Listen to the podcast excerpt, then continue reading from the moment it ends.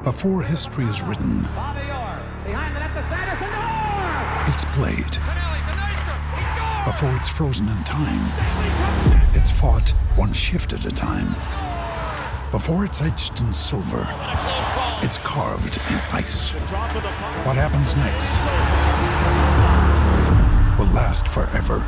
The Stanley Cup Final on ABC and ESPN Plus begins Saturday. With threats to our nation waiting around every corner, adaptability is more important than ever. When conditions change without notice, quick strategic thinking is crucial. And with obstacles consistently impending, determination is essential in overcoming them. It's this willingness, decisiveness, and resilience that sets Marines apart. With our fighting spirit, we don't just fight battles, we win them. Marines are the constant our nation counts on to fight the unknown. And through adaptable problem solving, we do just that.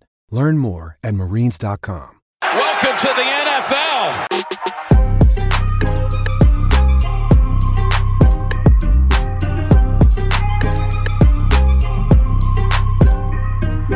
Welcome to the NFL, rookie.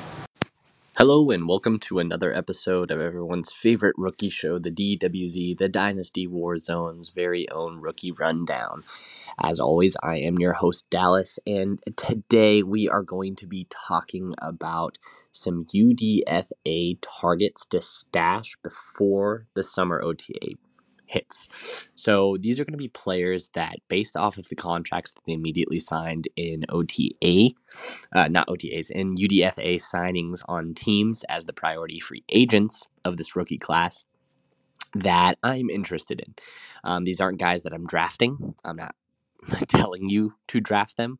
Uh, I'm just saying if you're drafting early and you have deep, deep roster spots or you have open taxi squad spots and you already went through your four round rookie draft, these are some guys to keep your eyes on, um, potentially to stash and potentially to use later on down the road if they end up getting any type of sniff of the work in the regular season. Um, we're always looking for those upside players, so I figured I'd do a quick little hitter episode on these just to get you guys kind of warmed up for some of the off-season chat and some of those, uh, you know, scavenging searches that we all do during the off season after everyone's kind of picked through the rookie waiver wire. Um, I'm also going to be talking about some people that are falling outside of just the general top 48 players drafted based off of ADP currently for rookie drafts through the first two weeks that we're looking at of ADP data. Um, there's quite a few big named guys that are not getting drafted um, in a lot of leagues apparently due to their ADP currently. So I figured I would talk about some of those players and just kind of take a look at who I think should be on rosters at any given moment. Um, yeah, so without further ado, um, like I said, most of you know, but my name's Dallas. You can find me on Twitter at Salad Galore, and let's just jump into the UDFA's stash. At the quarterback position, there's no one. Um, I would strongly suggest not attempting to spend any type of fab budget or acquisition time that it would take you to add any of these quarterbacks that did not get drafted. Um, we all talk about it on a regular a regular basis right now of how if you are a rookie uh, who falls at the quarterback position outside of basically the first three rounds, you're pretty much dead um, from a fantasy standpoint for most people and in most formats. And that's kind of the case. Very seldom do you see a UDFA quarterback ever do anything successful for an NFL franchise that continues this year. Um, pretty much all the guaranteed money was split between two players, and that was either Carson Strong or Jack Coan. I actually liked Jack Coan before the NFL draft. I ranked higher than Carson Strong, but he goes to Indianapolis. He's going to be sitting for multiple years, and Matt Ryan is there, realistically going to hold the job for a couple of years. But if stuff starts going south with uh, Matt Ryan this one season in Indianapolis. You could see exact same situation that we saw this year with them kicking Carson Wentz out and them drafting a quarterback next year. So I wouldn't waste, obviously, a free agent acquisition on either one of those players. At the running back position, I have two players, and they're two guys that I talked quite a bit at length before the NFL draft. Um, they are my two true runners that I liked that I had higher than quite a few people. And it's probably no shock that I'm telling you guys to pick these guys up, but it's also because of the teams that decided to select them. Uh, the number one priority free agent in UDFA pickups post your rookie drafts right now is Abram Smith. He was immediately picked up by the New Orleans Saints. Following the NFL draft, he was their first signing, as well as the next guy in the running back category was for his team. Uh, he is, without a doubt, my number one priority to add in the UDFA category post rookie drafts, like I said. And he currently projects as the RB3 on the New Orleans Saints behind Alvin Kamara and behind Mark Ingram. The thing is, Mark Ingram is 33 years old. That's all that's standing between him and regular touches in an offense that notoriously splits the rush work due to trying to keep Kamara fresh. But there's also the looming suspension, realistically, that we're going to see for Alvin Kamara going into this year. And he's proven to be a little bit injury prone over the last two seasons, missing a couple of games each. So if he gets a window, or if Mark Ingram ends up getting cut because he looks good in camp, or just he ends up getting touches over a Mark Ingram, which is very viable and very well could happen in this offense, considering how Tony Jones Jr. last year got touches over Mark Ingram at certain stints you could see him explode with the opportunities because it's been proven in college that he was extremely productive when given the opportunities. Um, he's draft darling that I'm not going to just let fade away. Sorry, guys. Um, but if you have availability on your taxi squad or deep, deep, deep benches, I strongly suggest picking up up now before the OTA periods hit and before he starts getting any of that steam kind of like a James Robinson did late in the summer last year, to where you're not going to be able to get him. Someone's going to be sniping you on him realistically in the waiver priority. The number two back is another guy that's a true runner, and he was signing with the Philadelphia Eagles immediately after the NFL draft. That was Kennedy Brooks. Uh, talked about it. He was a true producer all three years in college. If it weren't for his uh, sorry, if it weren't for the COVID year in 2020, he would have had 3,000 plus yard rushing seasons, plus another couple, about 600 receiving yards realistically over his entire career. Um, very, very good numbers. He's the only bruiser right now that's on the Philadelphia Eagles running roster. They re signed to a very cheap contract Boston Scott, who everyone knows that I love, but Kennedy Brooks runs just as well as Boston Scott. They actually compare quite a bit in their rushing styles with the way that they're patient and the way that they just kind of always get the yardage that you want them to get on a regular basis. But the thing is, he's significantly bigger. He was their first signing, like I said, in that UDFA window and was an immediate priority for the team. It's unrealistic that he sees a lot of work as a rookie without an injury to Sanders, but we've seen it happen every year of Sanders' career career, him getting nicked up, and he would be an absolutely perfect complement to a Kenneth Gainwell in this backfield if Sanders were to go down. So it's just kind of a lock, especially if you have a Miles Sanders or a Kenny Gainwell. He's the type of back I would be trying to roster late on your you know late on your benches or in your taxi squads in a similar way that you would be basically rostering a Boston Scott on your team, keeping him there, stashing him there, taking a look at him. Worst case scenario, you're not spending anything on him because I'm telling you to pick him up now when all of these guys are dirt cheap and you're not going to have to spend anything on these guys. You could realistically get him for a zero bid on pretty much all of these players except for probably the next guy that I'm going to talk about in the wide receiver position, but right now these are my targets and for the running back position there's two guys abram smith and kennedy brooks that i think are significantly better than the rest and they accounted for over 70% of the guaranteed money combined of all running backs in the UDFA that was guaranteed money and signing bonuses. So Abram Smith and Kennedy Brooks, the teams want them, they value them, and they paid out to make sure that they signed with their teams. Going on to the wide receiver position, there are four wide receivers that I am interested in based off of UDFA name and the fact of how much money they got and the opportunity that you're looking at. Number one for me and the biggest priority at the wide receiver position should be Justin Ross. I'm honestly shocked that he didn't really get drafted in a lot of leagues, even late that I was in. Um, I've completely completed two rookie drafts thus far, and he didn't go in either one of them. I was able to pick them up in one, and I'm waiting on the waiver on the other one, so we'll see how that goes. But he is the biggest boom bust talent player that is probably in this entire draft class, is what we were deciding before the actual draft happened, and definitely in this UDFA period. If he's healthy, realistically, he should make the 53 man roster as the wide receiver four or five on Kansas City, even after bringing in Skyy Moore, and he could be on a team that's always looking for these move pieces, these big towering guys that have the speed, and that's what Justin Ross is if he's healthy. Um, Brett Veach just recently came out and said that he passed all of his medicals with the team. He looks good. His foot injury is in the past, and he's all systems go for the rookie minicamp. Um, he has no long term commitment on the team, obviously, because he actually didn't get any guaranteed money in his contract except for injury specific ones. But the team also has no long term commitments to any of the guys currently on the roster outside of Skyy Moore, who they selected in the second round of the draft. Um, they're in the last year of Mecole Hardman. They could get out of the Marquez Valdes Scantling contract for basically no dead money after this year. And Juju only signed that one year contract. So realistically, you could be looking at Justin Ross having a starting role on the Kansas City Chiefs offense with Patrick Mahomes in the 2023 season if he's able to stick on the roster and as a UDFA that you have to take for, like I said, maybe a couple of your fab dollars. Uh, I'm taking that risk all day, every day, this early in the offseason because this is probably going to be the cheapest that you can get him unless he gets cut prior to the season. Number two at the wide receiver position for me is Makai Polk. Um, he's a big boy coming out of Mississippi. He's six foot three, 205 pounds, and he landed with the Baltimore Ravens as an immediate priority UDFA signing. It's a target deprived team after they let go of Hollywood Brown. They didn't draft any wide receivers in the actual NFL draft of note. And he's the only one now on the roster that kind of fits that big, true, prototypical X role.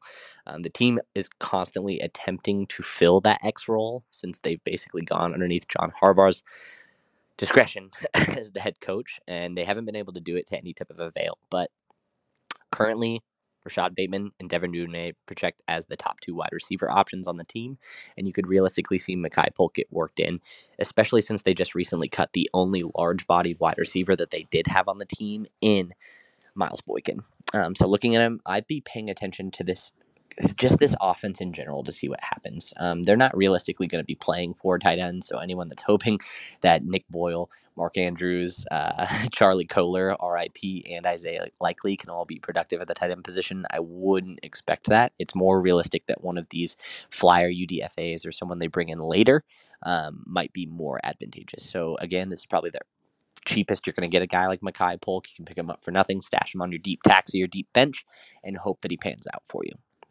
Another target is a guy that I had in the same court, uh, category as Mr. Velus Jones Jr. Um, the only difference is Mr. Velus Jones Jr. got third round draft capital, and this guy went as a UDFA. It is Tre Turner, Tre Turner out of Virginia Tech. Um, he lands with the Las Vegas Raiders, and he's an athletic freak, kind of in the same vein of what we see with Velus Jones. He's actually a little bit younger, um, and it's going to a team who's missing a true proven deep threat at wide receiver. They brought in DeSean Jackson last year with that attempt, obviously couldn't pan out.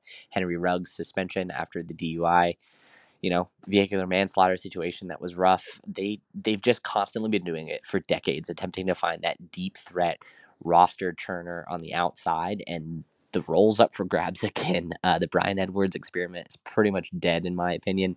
They didn't draft anyone that could fill the role, so you're looking at Tre Turner, who realistically is probably going to end up getting on a practice squad for them, if not a deep end of roster stash. So he's a great pickup, really cheap in best balls if you're able to pick those up before the season starts on your um, free agent rosters.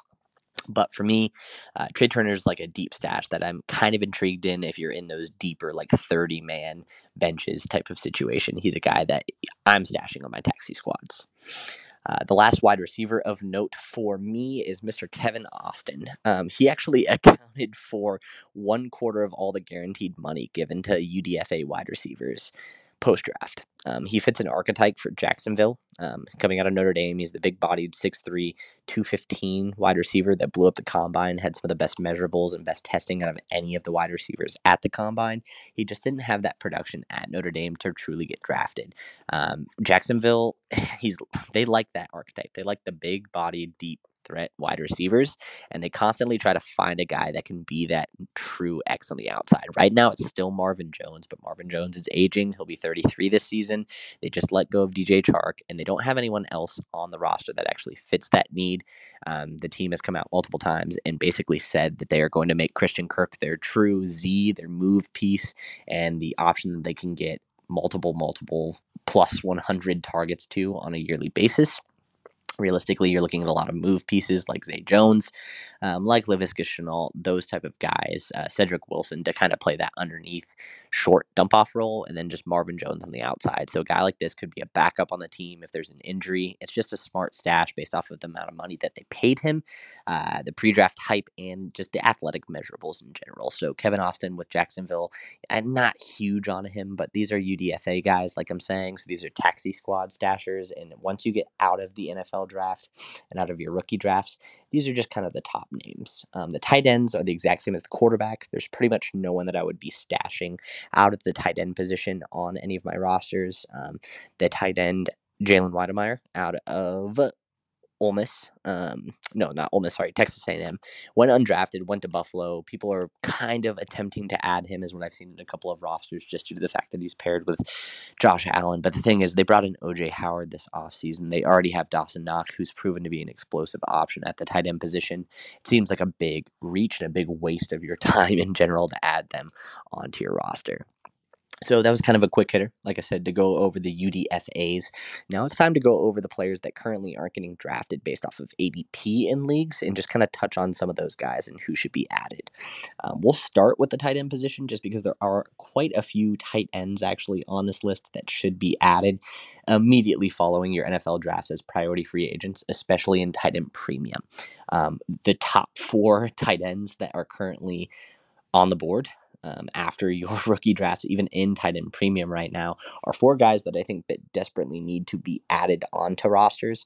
You're looking at Cole Turner with Washington um, coming in potentially as a young replacement for a guy like Logan Thomas.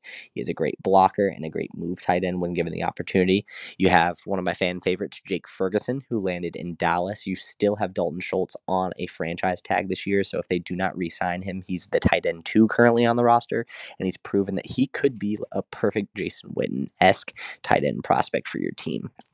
Um, Charlie Kolar, everyone knows he was my tight end two prior to the NFL draft. I know they brought in Isaiah Likely, but for some reason, Isaiah Likely is the only tight end that's being drafted for the Baltimore Ravens, even though you're looking at a guy like Charlie Kolar who got better draft capital than Isaiah Likely did on the same offense. If you're looking for that tight end upside, I would much rather go with a Kolar who's athletically explosive, has all the production you could possibly ask for at the tight end position, is a lot more well rounded than a guy like Isaiah Likely. And then you still have Cade Otton. Cade Otton came in as a late day two pick for the Tampa Bay Buccaneers on a team that still doesn't have Gronkowski signed on the roster. And all he has to do is beat out Cameron Brate for the starting tight end role in a Tom Brady led offense. That's all I got to say, guys, on the tight ends. Uh, he needs to be on teams. Um, another just one of note, Daniel Bellinger, like I said, he was my tight end seven post draft. He's currently still going undrafted, and he realistically could be the starting tight end for this Brian Daboll led offense that like to use Dawson Knox specifically in the red zone. So I'd be watching out for Daniel Bellinger and potentially be adding him as well at the tight end position.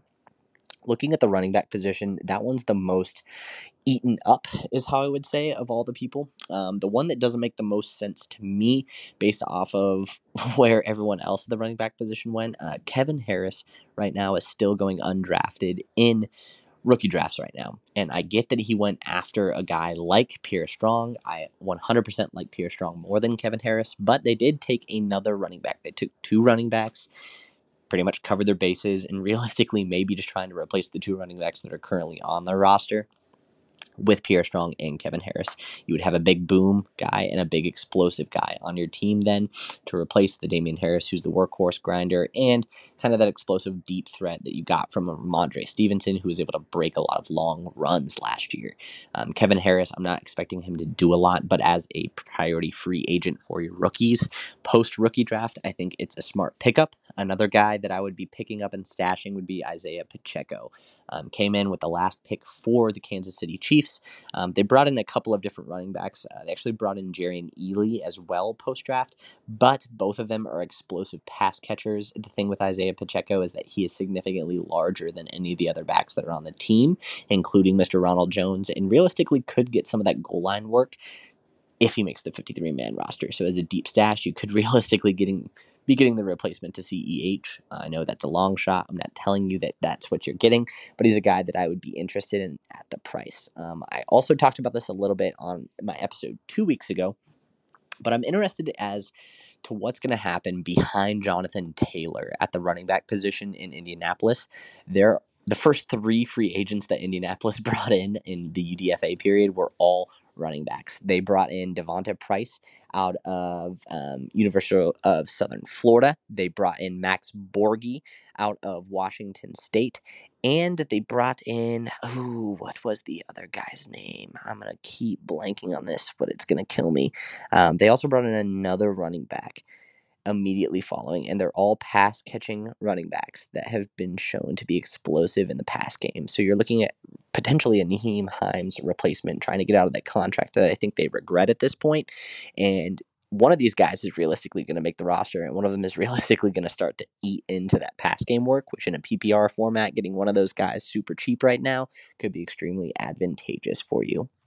As for the wide receiver position, there's a couple of standout names for me when I'm looking at the people on the current undrafted list. The number one target for me is Kyle Phillips. There's been a lot of talk already out of Tennessee from Vrabel of how they see him as their slot wide receiver, especially with AJ Green being out of the house right now, and he could have a sizable role as a rookie. Him going undrafted doesn't make sense when you compare some other wide receivers that are getting drafted, like a Danny Gray, who's a move piece, or even like I don't know. Um, let's see, someone in the third, like a Calvin Austin, who realistically isn't going to see any more targets than a guy like Kyle Phillips will. Um, so I wasn't huge prior to the draft with Kyle Phillips, but he fits a role and he fits it well for Tennessee.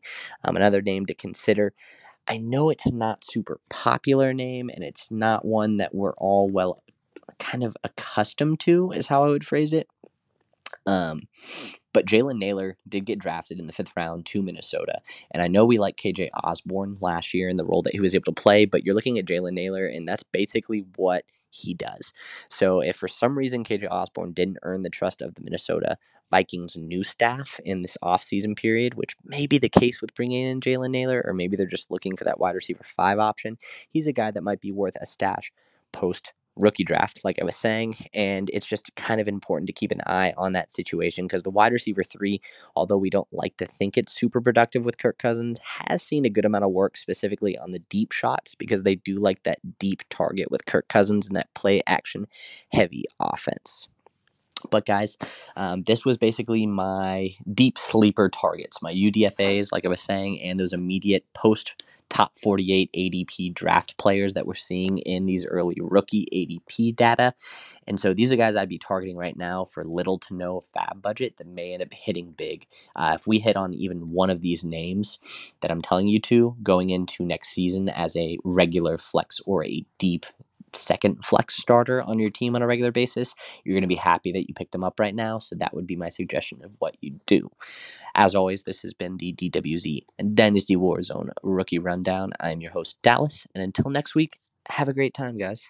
When we add up all those inches, that's going to make the fucking difference between winning and losing.